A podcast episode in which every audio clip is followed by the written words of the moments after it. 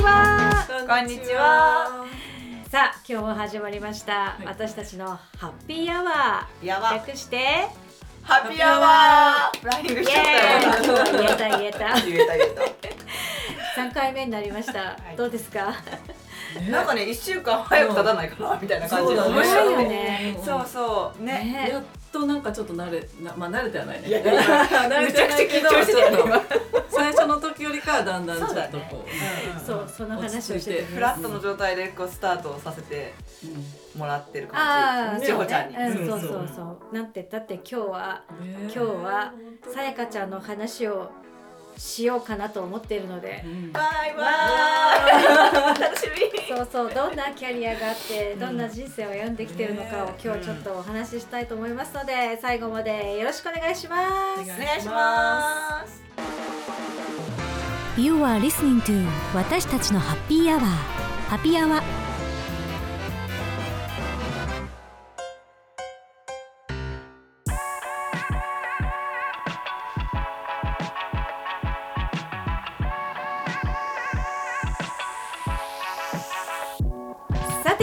そうだ自己紹介してなかったから、ちゃんとしようね。私たちのハッピーアワー、えー、私小林千穂と棚橋飛鳥と水谷さやかです。3人でお送りしていきます。お願いします。イエーさあということでさっきも言ったんだけど、うんうん。今日はうん。さやかちゃん水谷さやかうん。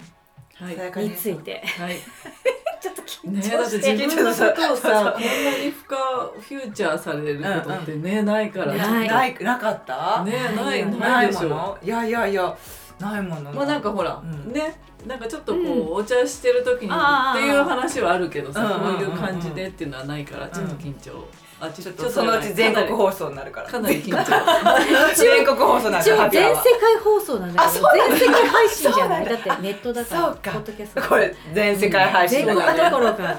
そうだもう全世界の世界で日本語で発信をいきなりね日本語だけどね。ね。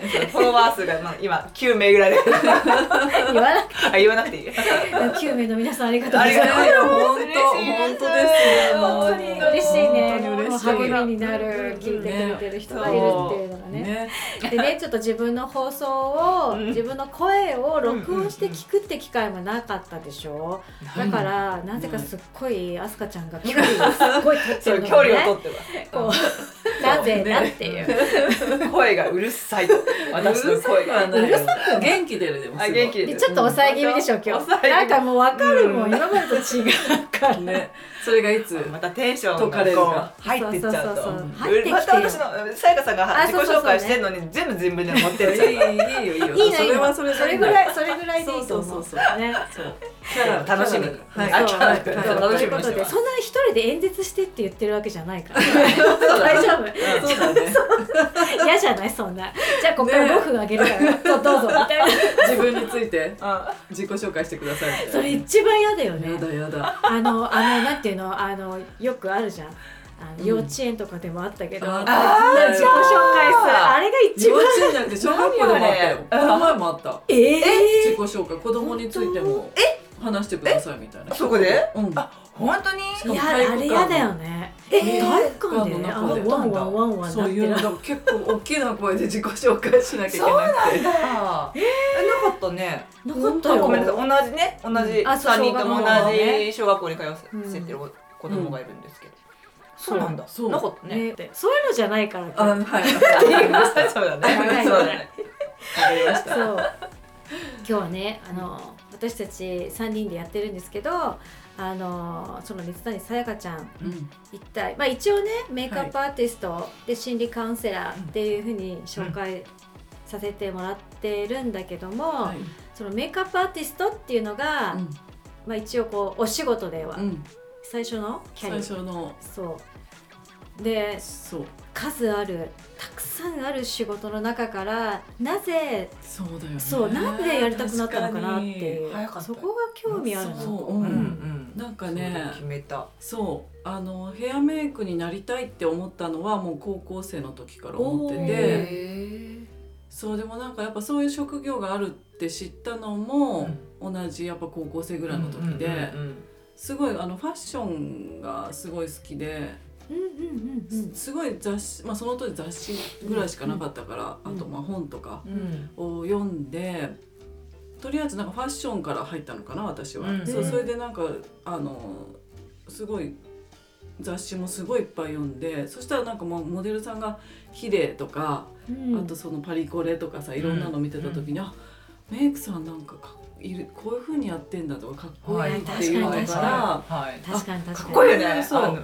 あこういう仕事雰囲気をねうん。作る感じ。そうそうそう、でなんかそういうのでなんかもうそこの時にはまあヘアメイクっていう感じではなかったんだけど、うん。こういう仕事もあるんだと思ってて、うんそれでなんかこう高校の時にさなんかやっぱ将来将来のさ進路を決めてくださいみたいな時がうん。あるでしょ。でその時に周りの友達はみんな大学行きますとか、はい。なんかこういろいろやってて。うん。いやもうどうしよう何もやることないわって思ってた思ってて、まあ、うん勉強もそんなにすごい好きなわけでもなかったし、うんうんかといってその勉強したからってその先の仕事までの,、はいはい。あのあれも考えてなかったからうん。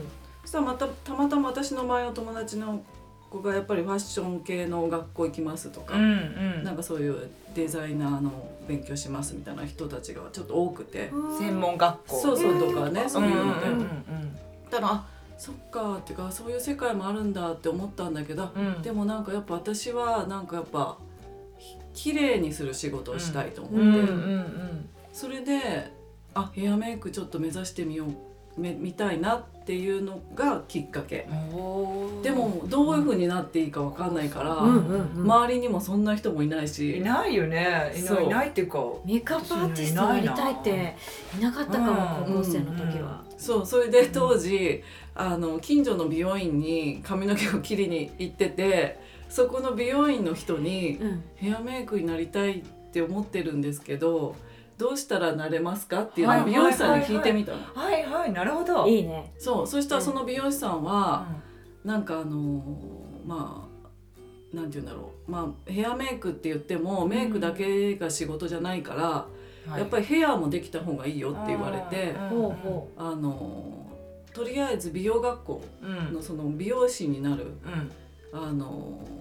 専門学校に行ってうん髪の毛の勉強もしたらって言われて、はいはいはいはい。それでそれがきっかけであの高校卒業したら私はじゃあ美容学校に行こうっていうふうに思ってもなんかそういう方にへずっとえ。今行ってっていう感じえって美容学校入ったの？入ったうん入ってその当時高校卒業して。うんすぐ専門学校にへえ。そうそれでその当時は1年間しか専門学校がなかったから、うんえー、そうなんだ。そう今はもう年2年生とかなんかいろ大いろある。学とかもあるけど。うんうんでその当時は1年で終わりでうん。だけどまあ美容師になるつもりじゃないから、うん。そうだよね。そメイクがやりたかったんだう、よね。そう。うん。はいはいそういうことか。18歳で卒業でしょ？高う、うん校うんで1年後19歳うん。二十歳前でうん、さあどうするまた次ってなっちゃうってそう。でことねもなんかまあその間か美容学校行きながら、うん。えっ、と青山にあるメイク学校にも通ってて。あ両方通ってた両方通ってたの、その美容学校が終わった後の時間に行けるようにって言って。へー。すごい。そうそれで通いながら、やっぱこう場所もやっぱちょっと都心がいいと思って、はあーやっぱ青そうかそうか山とそうか。かの方がなんかいいかなとかさそういう場所あー。も全然知らないから高校生でわさ。ねもう横浜のうん山の中から出てきたさ、考えて言ったらなんかそうそうそう有名なね。そうそう、うん。もう青ファッションといえば青山でしょみたいな感じなのがあったから、それで行って、まあ、それもだから並行しながら1年間メイク学校も通って、でその時にまあいろんな基礎っていうかをね学ばせてもらって、うんうん。そうそれで卒業はもう1年だから、そうだよね。そう。卒業しちゃうわけだよね。そう。でもそしたらやっぱみんな就職はえー。美容室に、あー。アシスタントみたいな感じで入ってくんだよね。そうみんな。なんか見習いで、ね、そう見習いで最初はうん。入ってく。入っていくんだけど、そうこでも面接美容とりあえず美容室に入ってあの入って勉強したいと思ったから髪の毛の、うんうんうんそしたらことごとく落ちて。落ちるんだ。美容室はね。で私がまた今はそれ思うとあれなんだけど、うんうんまあなんていうの面接の時に、うん。ヘアメイクになりたいですっていうことを言ってた。あーはいはいはいはいそう。うん。言ってたから、まあ、美容室の人からしてみたらさ今思うとさ、えなんで別にヘアメイクなんか入れる必要ないよとかさ。はやっぱ思うじゃん。なるほどね。え時代もあるのかな。どうなんいだろうね。やー。うん。やっぱあのヘアスタイリストが欲しいってことだそうよねそうそうそう、うんうん。美容師を育てたいっていうかさ、うん。美容師の、うん。でもなんか私はまあそれも習いたいけどゆくゆくの最後はうん。美容室美容師になってのヘアメイクになりたいっていうのまであったから、うんうんそうだからやっぱなんかいろいろ落ちちゃって、うんうんえー、どうしよう、へーすごい。19歳とかだよ。19歳で？19歳とかだよ。どうしようどうしよう。いやってー迷うわ。でもとりあえずいろんなとこもうん。足を運んで、うん。ここがもう下ったらここがいいとかさなんかもう本当都心から都心からも攻めてってちそう。ょっとそ外に。もうもういろんなとこに。そう行ったら、うんあのねたまたまあのその美容師私の友達の美容室に入ったもう受かってうん。働き始めたうん。女の子が、うん。にもやっぱ友達同士そういうヘアメイクになりたいっていう話をしてたから、そのお友達が、うん。なんかメイクさんがうん。今度あの美容室出すから、うん。なんかそこであのなんか募集してるよって言われて。あもうじゃあそれはねそう、うんうん。もうメイクさんだしあの美容室じゃない時にアシスタントにも連れてもらえ、うん行けるって言ってたから、あじゃあもうそこは絶対行きたいって言って、うんうんでその子のおかげでやっとそういうところに入れるようになった。入れたのね。入れた。のそうそういうのを言ってじゃあいいよメイクさんがやってる美容室にまず入ったってこと？そう。いうでもほんとちっちゃい美容室だったんだけど、うん。でまあ外の仕事があればそのヘアメイクにもアシスタントで連れてってくれて、うん。で仕事がない時には美容室で働いてっていうのがもう理想のあれができて、ね。そうそれですごいそこをあの働かせてもらって、うんうん。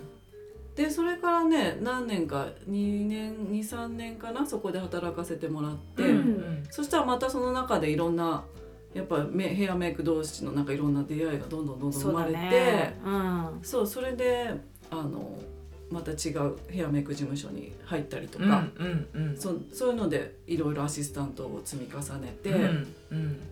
そう独り立ちをやっと。アシスタントってどれぐらいの期間をアシスタントって？そうもうね もう人それぞれだけどあまあ基本は自分の指名だけで食べていけるようになったらアシスタントは終わりっていう感覚ではいた私は。そのあーですメイクアップアーティストとしてってこと？それは。うん。またさあの美容師さんってまた違うもんね。本当にスタイリストになるのになんか試験あるよね。ああるあるある。国家試験みあたいな。国家試験ね。あだからそういうのは違う、うん。そういうのとは違って、うん。メイクアップアーティストとしてうん。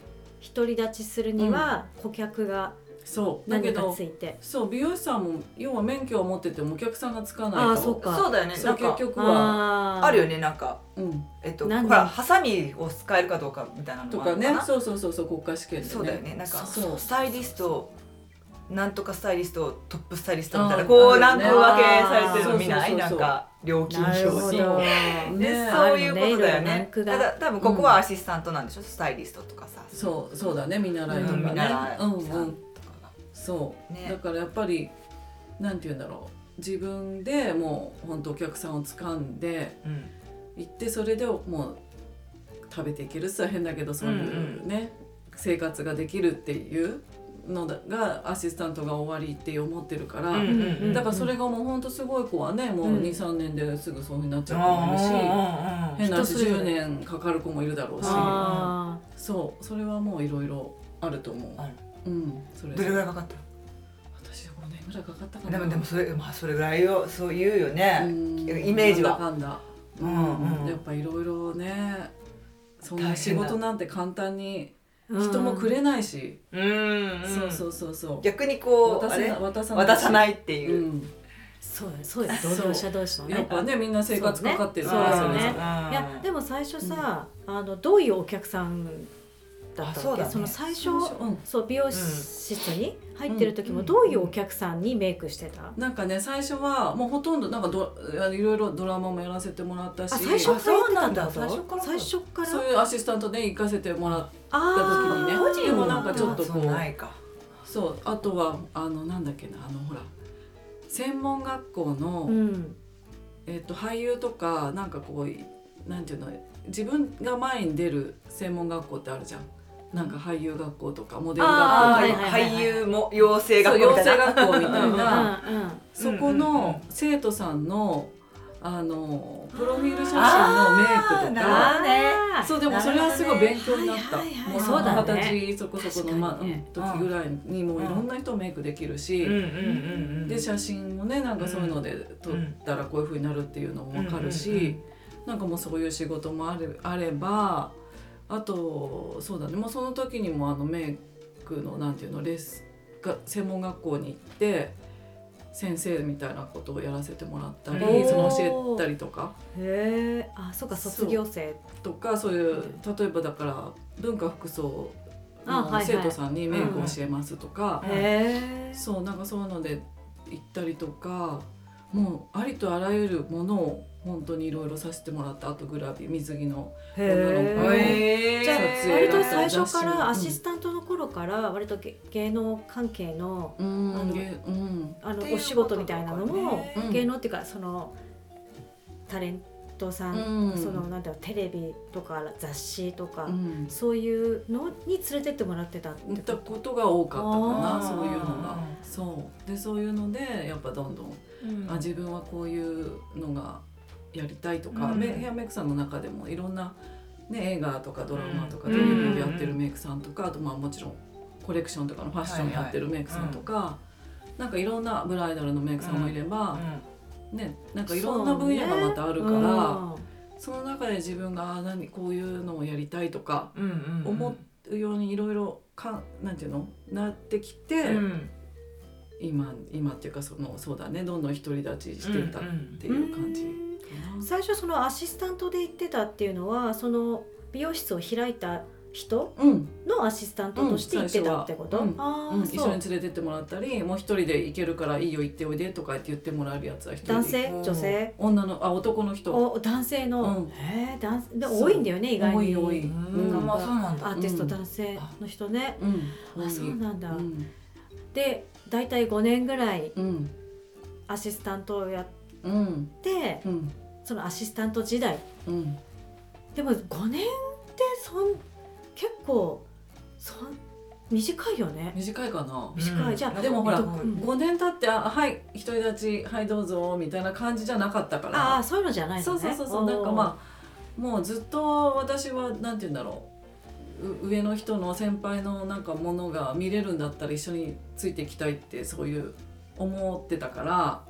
だから現場が見れるんだったらもう見さ見させてもらえるだけでもいいから足を一緒に運んで。うん。だからもうそれはもう10年も十何年経ってもずっとはそういうことはしてたけど。ああそうそう別にお金関係なく。うん行けるんだったらもうその現場を見てとりあえず。かそうだからもういかに顔をさうん。私が水谷さやかです。ヘアメイクやってますっていうのをうんみんなに本当に一人でも多くの人に知ってもらわないと、ね。やっぱね来ないから、うんうんだからアシスタントが終わったから家でこうじっととか、うんどっかでなんかじっとしてるとかじゃなくてとりあえずもうとりそういう現場があれば営業？もう営業顔いだよね。や営業しちゃうまたさあ。あれなんだよ。営業じゃないんだね。らその先輩の仕事を取ることになっちゃうから。だから最初はだから例えば先輩がうん。し忙しい人だと仕事にこの仕事どうしても行けないっていう時があるから、そういう時に私とかが顔出して覚えててもらうとああの子が来てくれるんだったらじゃあいいよって言ってくれる現場が結構あるよね。はいはいはいはいそうよく知ってるし、うんまあ、その師匠のうん。メイク見てるからうん。大体なんとなくわかるよねうん。みたいなのかうんらそれで「はい」みたいな感じで なんか私もねそういうのでどんどんそれが一個ずつ積み重なってうん。そうそういう現場が増えてってその師匠っていうかその先輩の仕事行けない時に私が行かせてもらってとか。ああそう。あの現場そのメイクしたら先輩出ちゃうから、後の現場は私が残ってるとかさ、もうそういうのの積み重ねね。で。そっか。でそれで数年5年うん。でまあちょっと水谷さやかうん。として、うん。まあ、独り立ち、うんうん。一応そこら辺からしていくわけでしょ？う、んでまたそれが、うん。あの今度アシスタントが私につく。っそういうこていうふうあにその今まで教えてもらったことをじゃあ人を育ててみるっていうかさなんかこうアシスタント同ついて。時にやるわけね。そう。独立とともに独立あそう独立だからそのアシスタントついてたりするのも全部同じ事務所の時にやってた。そうなんだ。あ事務所に入ってたの？あそうそうそうそうそうそう。ヘアメイク事務所にね。るんだ。そうそうそメイクアップアーティストが所属する事務所があってう、そう。でそれもやっぱオーディションがあってヘアメイク事務所に、はい。私はね入る時に、まあ、うん。多分ない人もいるんだと思うんだけど、私の場合は、えっと、そのヘアメイクさんに作品なんか作ってみてって言われて、メイクの作品うん。うん。ヘアメヘアとメイク。あをで言われてでモデルさんも自分で探してきて。そうでそれでスタジオをちょっと借りてでそこであの作品を作ってあでそれであいいんじゃない？って言ってもらえたら撮ってもらえる感じだった。その当時私はね。いろんなパターンがあると思うんだけど、うんそうだろうね。そうそう。やっぱり要はその先輩がにやっぱこの人を育ててみたいとかさ、ううん。なんかそういうのがないとやっぱ声はかからないから、そそうなんかそういうのを。こ声かけてもらうってこと？え？だからアシスタントって要は、うん。お金をもらってるのに、あうんそうだよね。そう技術もこううん盗むって言ったら変だけど、そうそうそう、うん。だから要は上の人がいらないよって言われたらいらない仕事なわけだからそうかそうか。そう絶対必要な仕事ではないからそその人たちにとっては、そうよね。自分の技術を教えるわけだからね。そうそうそうそう。しかもお金も払って。そうよね。ライバルが増えるっていうわけでもあるから。そうそうそうそう。だからつけない人もいるしヘアメイクさんでそういうアシスタントを育てないっていう人もいるしもう自分だけで終わるとかさ。だからまあそういうので本当に人のとの出会いしかないから、そうだね、うんね。そうそれであの現場一緒についていくうちに自分のファンがいっぱいついてきて、うん。さやかちゃんのファンがいっぱいついてきて、うん。じゃあそろそろあのその先輩うん。スタイリストあのメイクアップアーティストうんの人もそろそろいいんじゃないかみたいなこと、そういう感じ、うん。うん。独り立ちできんじゃないかみたいな？そうそうそうそう。そうそ んな感じ。えーすごいね。それがでもなまだまだ20代だよね。そうでもね。そう。そう。そんなに早くあれだったんだそうそのそう20代。だからねでもうんやっぱなんだかんだねほら、うん。話こう声かけてもらって、うんうんうんもうあの言ったのはやっぱ20代後半かな後半？それでも、うんうんうんいろいろ。ね。ね。だってその前にあれしてるしね。うん他の。そうだから逆にこの前話した30代そうそうは本30代当に楽しくてしょうがなかった。だから楽しかったんだね。そうそうそうそう。いうそのそう。20代のうんうんうん。そう。アシスタント種をまいてきたから、そうね。うん決定の30代か。そうそうそうそう。なるほど先に話しちゃったからうん。ねそうそう。そうそう充実してたんだよね、うんうんああなるほどね。そう。じゃあ20代はちょっとうん激動というか、そう激動っていうかそうだね。もう下積み。切磋琢磨し。そうそうそうそう。うん。でももうそれでもいいと思ってたし自分は。うん。なんか30代をすごい楽しみたかったから、うんうんうん。だから20代はもうそういう時だって思ってたから自分の中で。なんかでもすごいよね。なんか自分でそういうふうに年代で区切ってあそう10先を見な年がらずつで一応区切って考えてた、あーだけど40代のねうん。プランが全くなかった。から そりゃそうだよ。ぼやっとしてたよね。そうそうそう。そう20代の頃って自分が40代になるなんてあんまり想像ついてないからうんね、うん。そう。だから一応10年区切りで20代はこんな感じ30代はこんな感じっていうのをやっぱ目指して一応やってた感じかな、うん。その当時は。ね。うん。涙あり涙ありうん。涙あり。という話はちょっと知ってるんだけど、ね、そう数えきれないぐらいね。そうアシスタント、うん。じゃあじゃあアシスタント時代のちょっと一番なんだろうこれがちょっと泣けてきちゃうなみたいな。えー、泣けてきちゃうな。今思い出してもよく頑張ったなみたいなそれいっぱいあると思うんいっだよ。いっぱいあるね。そればり。すぎてね。それしかないか。それしかないか。楽しかったこと。楽しかった。だからね不思議なんだよね。その、うん。辛くても、なんて言うんだろう。やっぱり好きだったしヘアメイクっていう仕事が、好きだったから頑張れたし、うんうん。なんか現場に行くと本当みんなと会えて刺激的だし、うん。ね、みんないい人っていうかさなんかこう刺激を与えられて自分もこう高める人たちだったから、うんうんでもなんかだから辛いことがなんか辛いその今思うとすごい辛い今もう一回やれって言われたら ちょっとえって思うけど。その時は経験者だからねそうそうそう。そうなんかもうね、なんていうんだもう楽しかったね。うん。もう楽しいにあもうそこもあ、うん、もう人生の勉強だと思って本当、うんうん。そうなんかでも本当今だから楽しいって言えるのかもね。変な話。その当時は思い出すかまあ本当に辛くくて、うん。それこそさなんか実家に逆に帰れなかったんだよ。なんか辛くて。辛くてね。なんかいろいろ聞かれたりすると。しあと親の顔を見るともうやっぱりもう行きたいけないって思っちゃいそうであー。揺甘えがねらぎそうで。そうそうそうそう。そんな心境だでからもう1年のお正月しか帰らないとかうん休みがあってもそういうことか。もうこっちにいるとか。あなんかうん。会った時もあったしあと友達とも地元の友達とかももっといっぱい喋ったりとかさうん。したかったけど、うん。そうなんかねやっぱりうんこう辛いことってなんか人に言ってもさ、うん。なんか慰めてもらいたかったわけじゃなかったから、もう自分との戦いだったからそうなんか変に言え言えないし、うん。そういうことを。うん。だったらやめればいいじゃんって言われちゃったらなんかそっちに行っちゃいそうなのも怖かったし。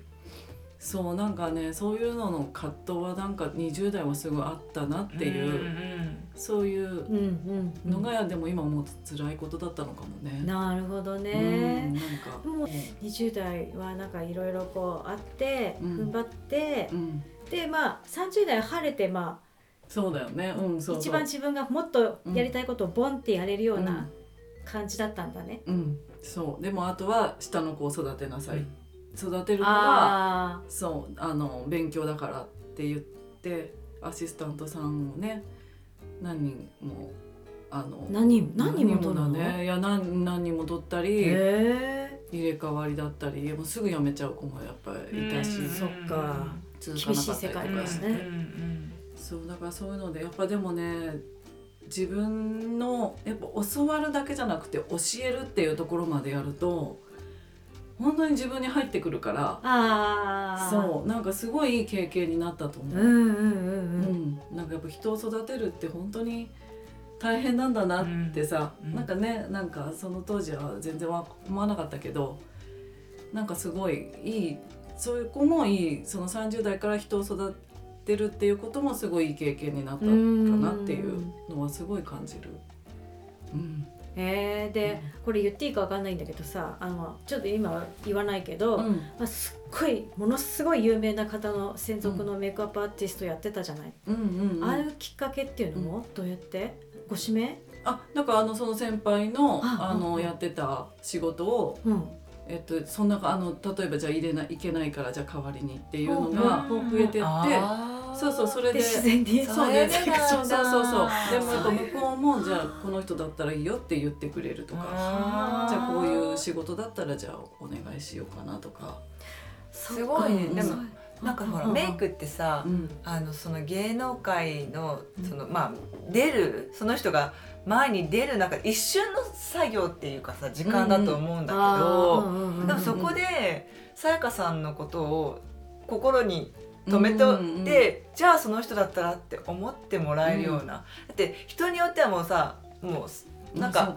ね、記憶に残らないような人だって多いと思うんだけど、うんうんそのなんだろうな接し方っていうかさやかさんのね技術と、うん。すごいよね技術だけじゃないと思うんだよね技術だけじゃないね。私。そうそういうのって。とかね相性もね、うん。あると思う。もちろん相性もある、うんうん。相性もあるけど。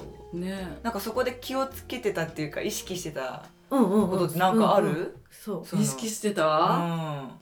でもやっぱりあのうーんメイクヘアメイクさんってやっぱメイクだけしてることが仕事だけじゃないと思ってては仕事してたから、うん。もちろん綺麗にするのはもう、もう本当、ん当たり前なんだけどやっぱそれプラス今も言ってるその癒しだったり、うん。リラックスできる場だったりあとその人が何を望んでいるかっていうのをやっぱり考えながらするっていうのはすごいなんか大事なんだなっていうのは感じた、うんうんうんうん。なんかそういうこれをしたからこうとかじゃないけど、うんうんなんていうんだやっぱ考え方なのかな。なんかこの人はきっとここを今望んでるんだろうとか、おー。考え方。そうなんだろう、そういうそうそう。あ今今日疲れてそうだからこういう感じがいいかなとか。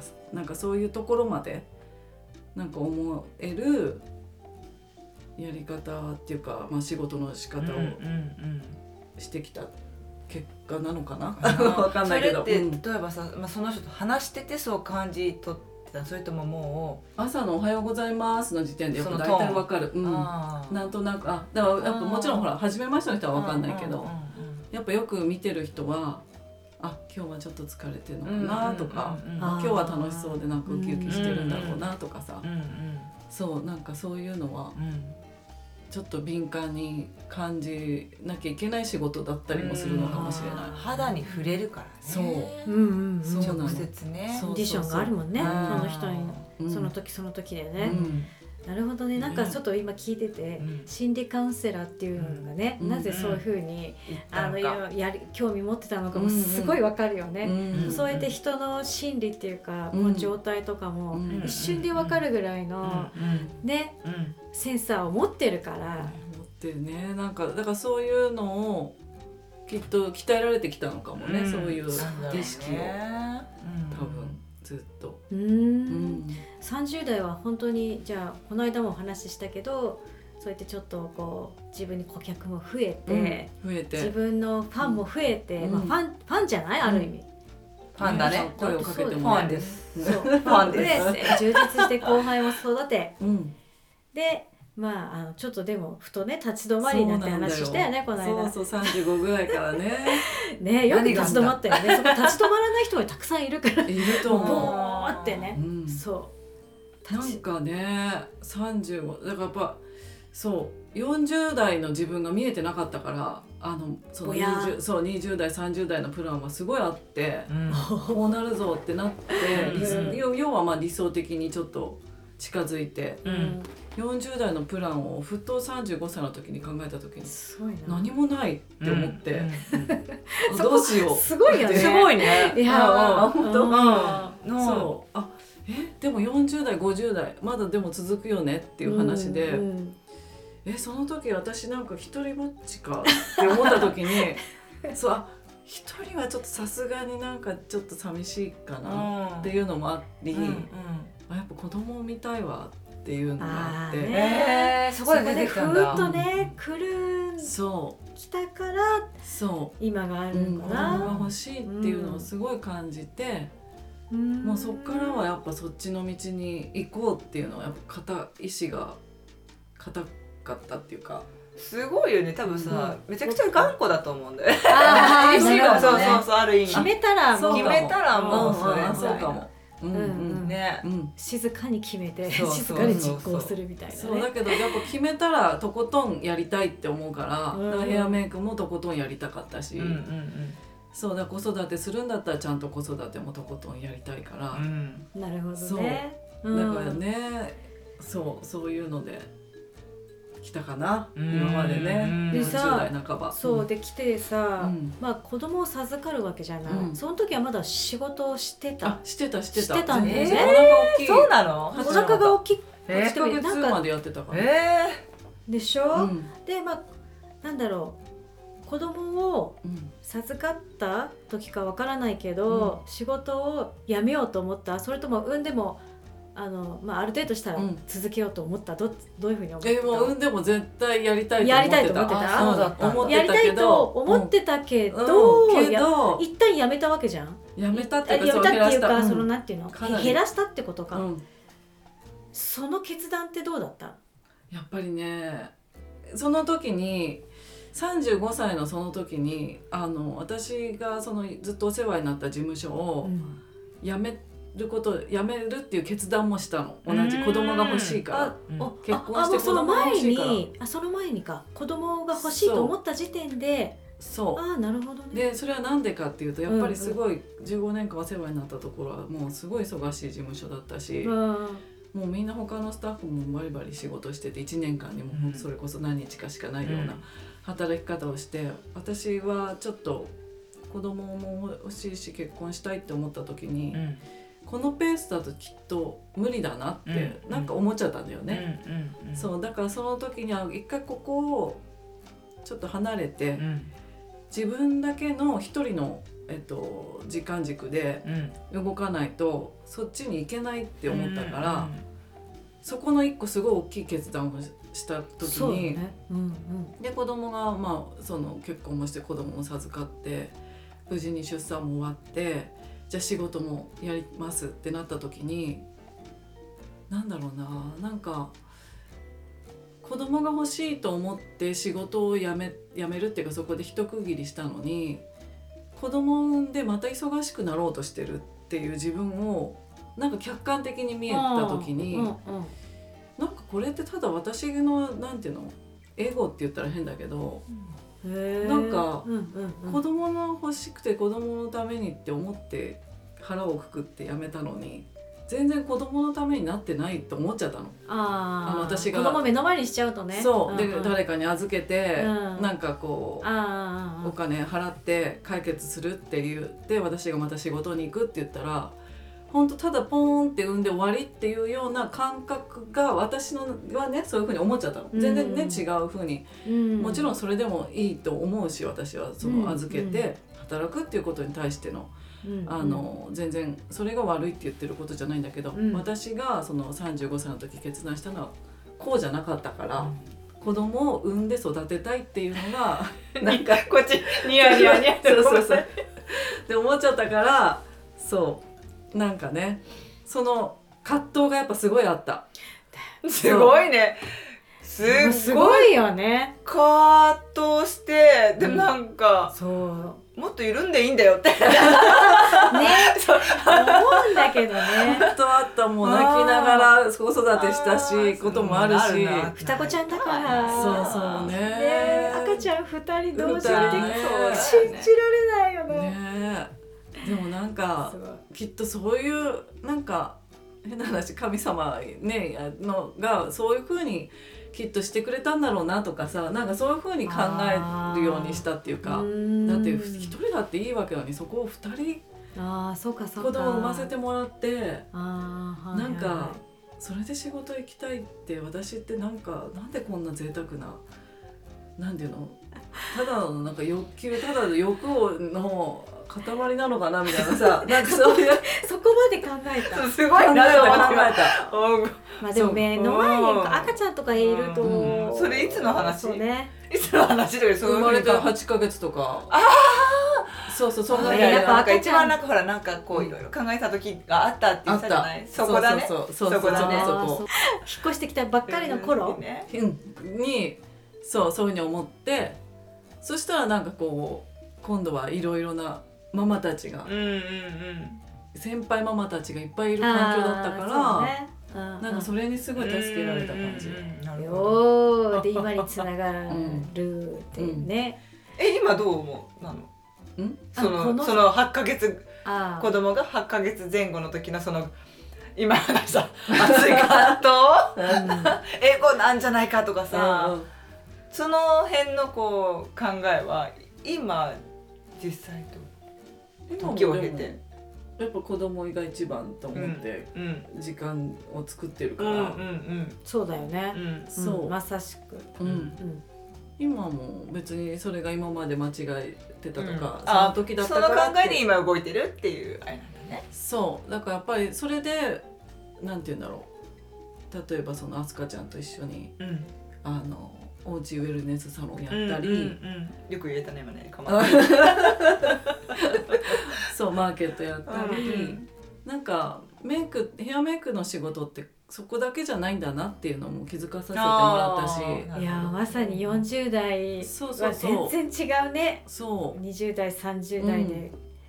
ね。だからなんか綺麗になりたいっていうのは別に本当にテレビに出てる人たちだけじゃなくてやっぱりみんなそれは平等に思うことだから、うん。それが別にねどこであれうん。あの私がやることには変わりはないしどこでも伝えられるんだなっていうのを気づかせてもらった。うん。感じ。すごいね。20代があって30代があって、うん。今があって。うん。50代は見えてる？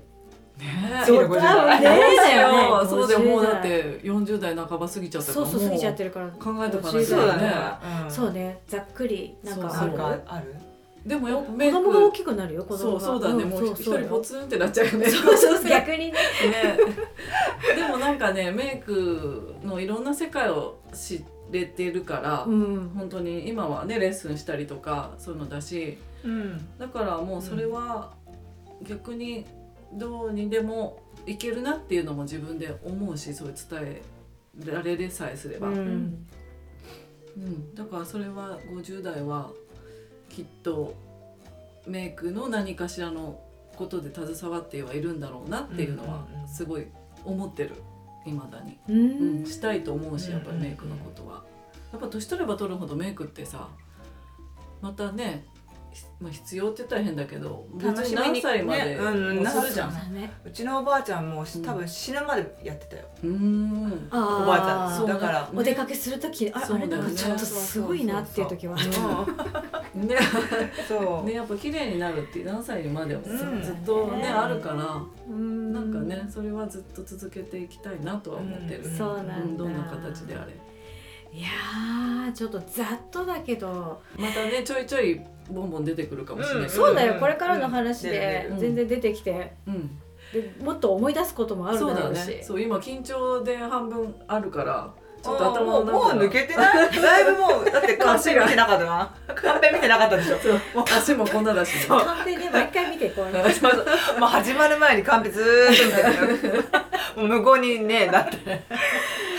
そう。なってたけれども、ねハッピーアワー次誰にします？次次次どっち？ちゃんでいいんじゃない？で最後に？私どっちでもいいけど。じゃあじゃんけんにしよううんじゃんけんしようか。後でね後で。じゃんけんじゃんけん。で勝ったらなのか負けたらどどっちだよね。なんか宣伝とかある？5月5月に30日だね、5月30日に、うんうん。えっ、とまた私えっ、と棚橋飛鳥と水谷さやかさんで、えっ、とウェルネスサロンかうん。をやります。うん。千穂ちゃんなんか一緒にやる？うんうん 分かった分かった。ここでここであれする初めて聞いた。そうだよね。そううそうそう。もう日程だけ最初にねもう決めとこうあっていつも当月に決めてるから。そうだよくね。スピードでできる二人だから。それとあとあれね仕事。5月決まってるのが5月2728。うん。えっと、今、えっと、借りている大田区上池台のオフィスがもういよいよ契約が5月末で最後の、えっとまあ、マーケット木漏れ日の部屋っていう名前に、えー変わったんですけどミニマーケットを、えーやります。ね。はい、なんか寂しいね。寂しい早い。なんかあすかちゃんのインスタ見ててもう寂しくなってきちゃった。寂しくなってきちゃった。今日はなんであれさあれ寝ながらこう布団の中で今日中にはあげなきゃと思って 本当に。いや。なんかもう終わりを迎えるそうそうそうもう私はマーケットはしません夜をってるからじゃない？あ、そうか。し、しんみりと。ちょっとねセンチメンタルな感じが感じねがいやでもまた始まるってそう、いや、自分に対する宣言でもあったんですよ。楽しいしかやりたい気持ちあるんだけど、こまあこれラジオで言うのはあれだけど自分でやりたいことがいくつかあってうん。やっぱエネルギーが分散しすぎちゃってて、うん。ちょっとこここの部分を一回ははぶ一回なのかずっとなのかわかんないけど省きたいっていうのを選んだ中に、マーケットを入れてしまいまして。ごめん。声が。いや全然大丈夫。なるほどね。ね。でもまあポッドキャストでいろいろ報告していけたらいいですよね、うんインスタグラムとかね、はい。いろいろあるので、うん。フェイスブックもあるか、チェックしてほしいなと思います、はい、あの、ね素敵な仲間が最後も最後で集まるので、うん。あうんうんうんうんまだ、うん、新しいメンバーも入るかもしれないみたいな感じなので、ね。楽しみ。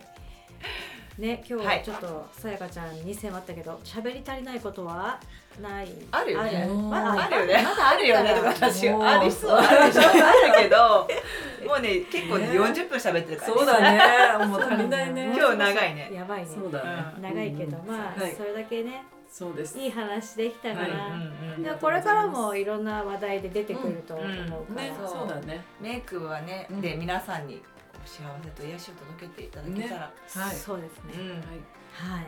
ということで今日も長々と長々と最後まで。ありがとうございましりたがとうございま楽しんでした聞ねきました、じゃあ次回はじゃんけんで決まり、はいじゃんけん。はい決まり次第ご報告します。は いということで小林千穂と棚橋飛鳥と。水谷さやかでした。ではまた来週。バイバイ。バイバイ。私たちのハッピーアワー。ハッピーアワー。ハッピーアワー